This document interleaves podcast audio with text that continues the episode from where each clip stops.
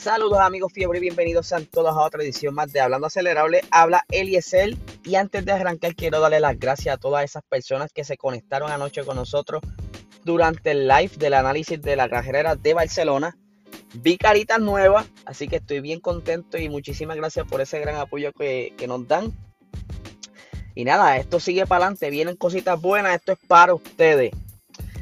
Y vamos a comenzar con nada, nada más y nada menos que Toto Wolf, el gran protagonista de la novela de la Fórmula 1 en estos últimos días.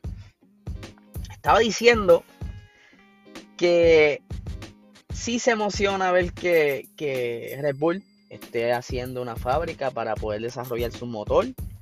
Eh, Red Bull va a estar desde el año que viene haciendo sus propios motores y tienen una tarea bien importante que es también desarrollar el motor para lo que será la temporada del 2025. Y a los nuevos personas que están por ahí me dirán, ¿qué pasó? ¿Pero por qué?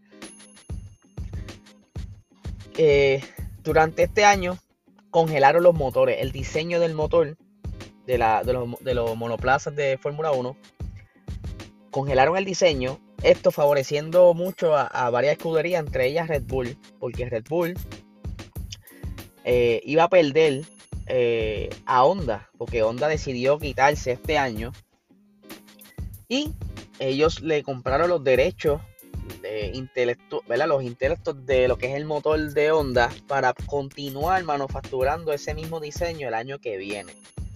Pero esa ventaja solamente le va a durar hasta el año 2024. ¿Por qué?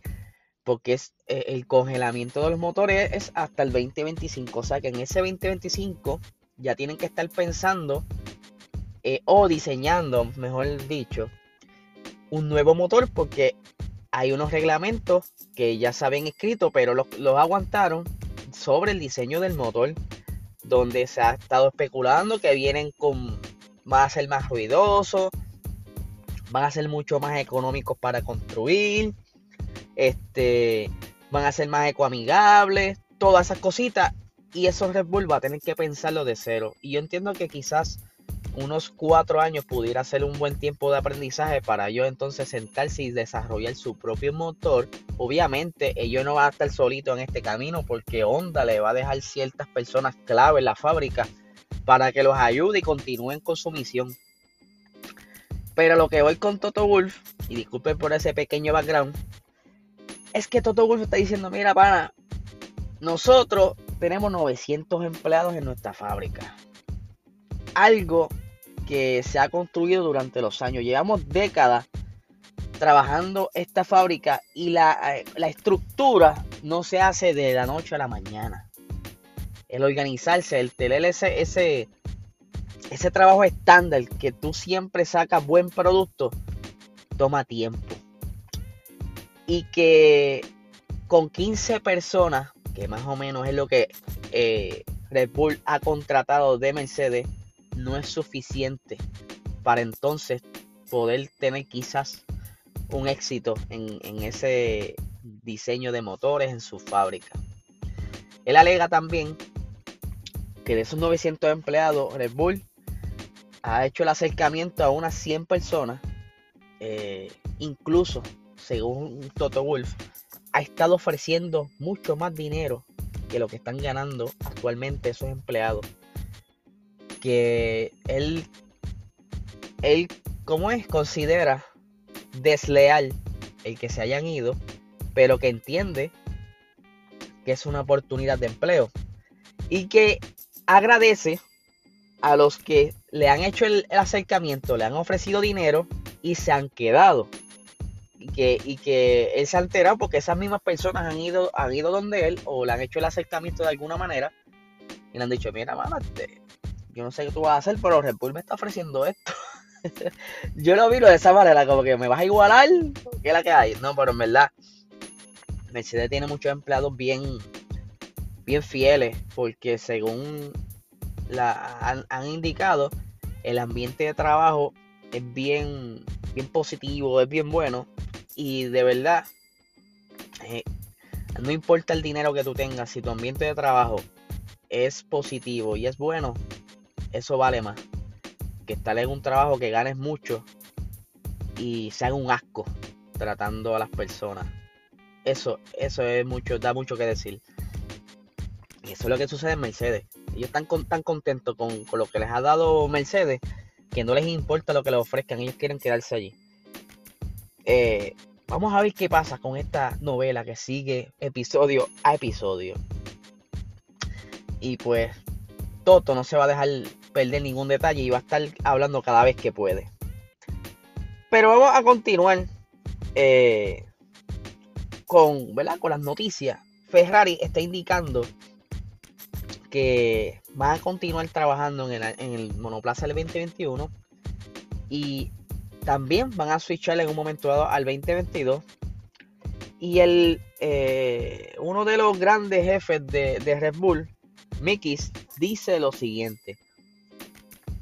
El hecho de que el campo sea reducido por lo que es posible que necesite algunas centésimas o algunas décimas para pasar del sexto al tercero no cambiará nuestra estrategia, el enfoque está en el próximo año.